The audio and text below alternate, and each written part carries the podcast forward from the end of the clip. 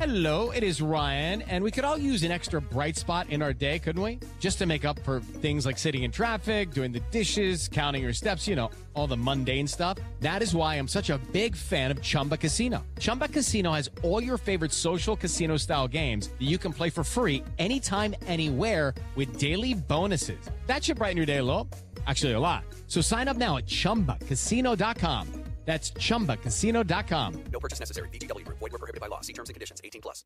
All right, I've been telling you for years, collegefootballnews.com is oh, it's my favorite college football site, and Pete Fiutak, who runs and publishes the site, knows everything about everything: game previews, team previews, gambling insight, you name it, he knows it. Plus, he's got his eyes set on bracketology as well. He's back on the show. Pete, good afternoon. Thanks for coming back on.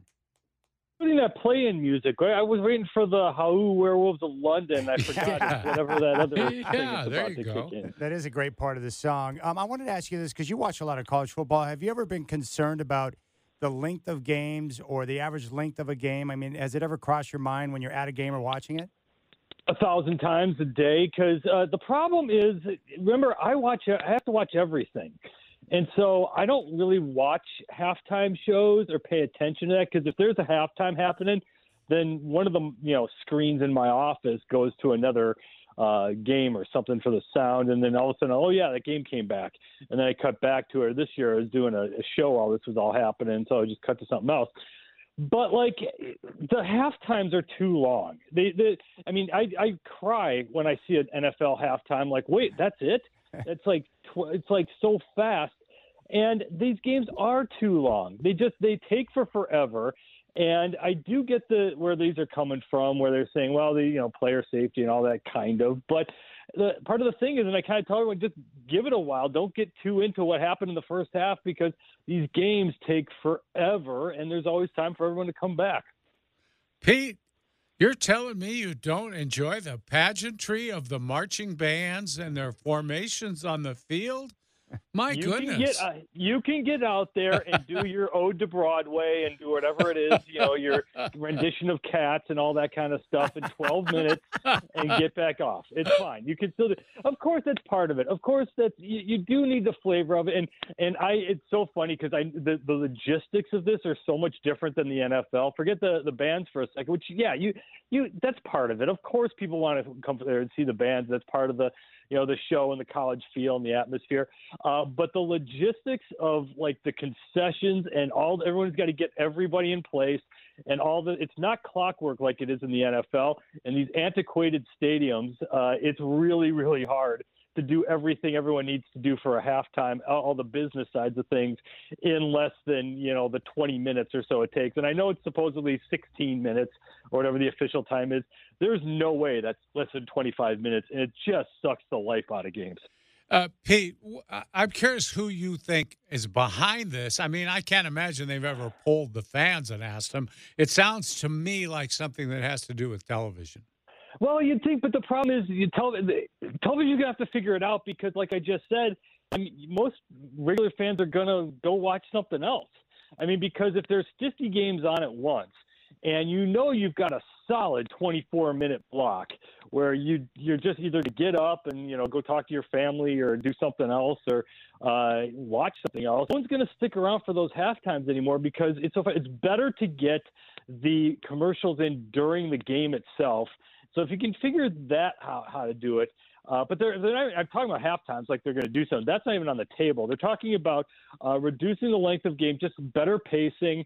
Uh, but the impetus is supposedly be, not television, it's lawsuits because everyone's all worried about player safety, which I'm a thousand percent for.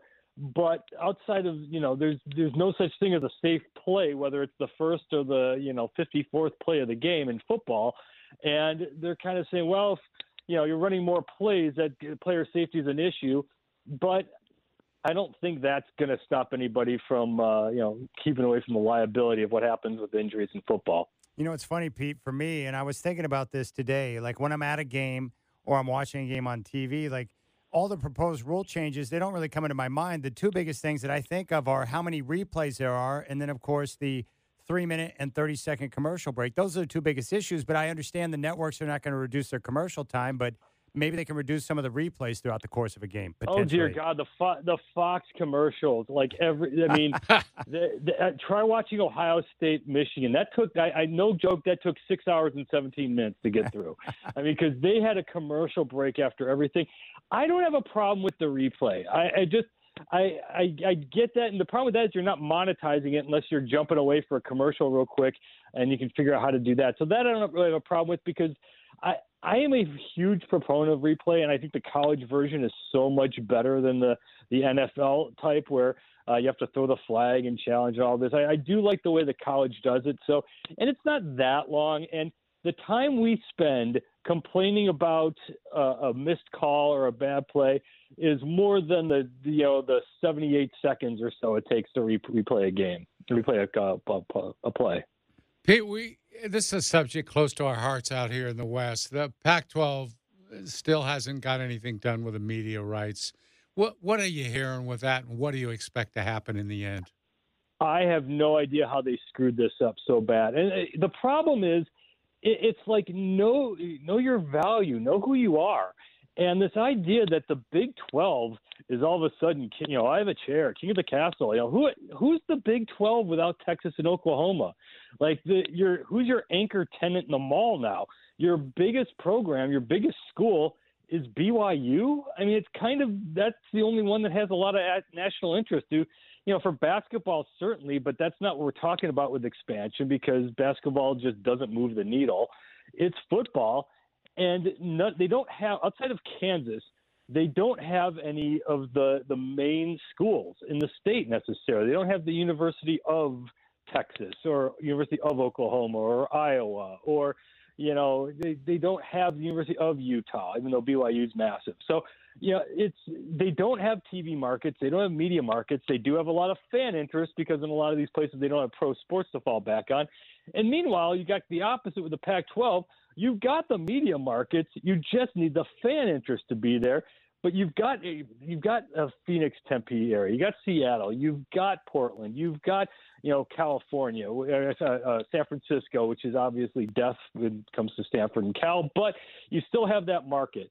Now you just got to figure out a way to get people to care enough to watch and I think they will. Like, look, this year's going to be interesting because the Pac-12 might be the most interesting conference in college football in terms of star power. You start with Deion. He alone is going to all of a sudden get people to want to watch the Pac 12.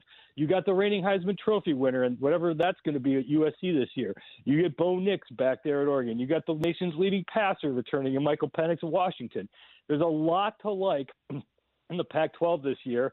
And now just you got to figure out a media deal to get people to want to watch it.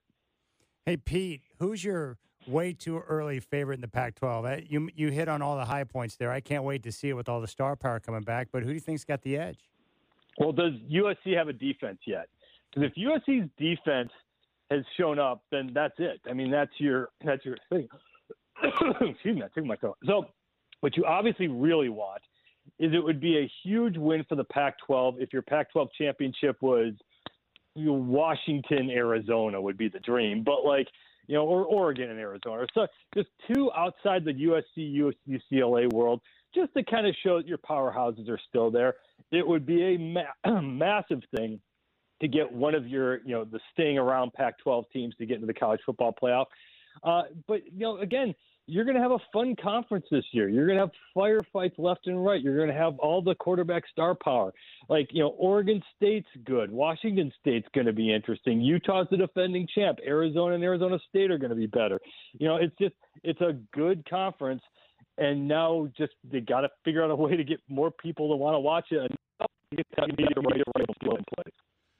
Okay, you mentioned Oregon State. What about DJU showing up at Oregon State? What do you expect from him? I mean, we're not quite sure.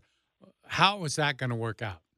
I am such a. I've been a fan. I'm a. I'm a tools guy fan when it comes to NFL prospects, and you know, do do they have the stuff? Do they have the basics to be at an NFL level? And you want to talk about central casting in so many ways in terms of what the guys got.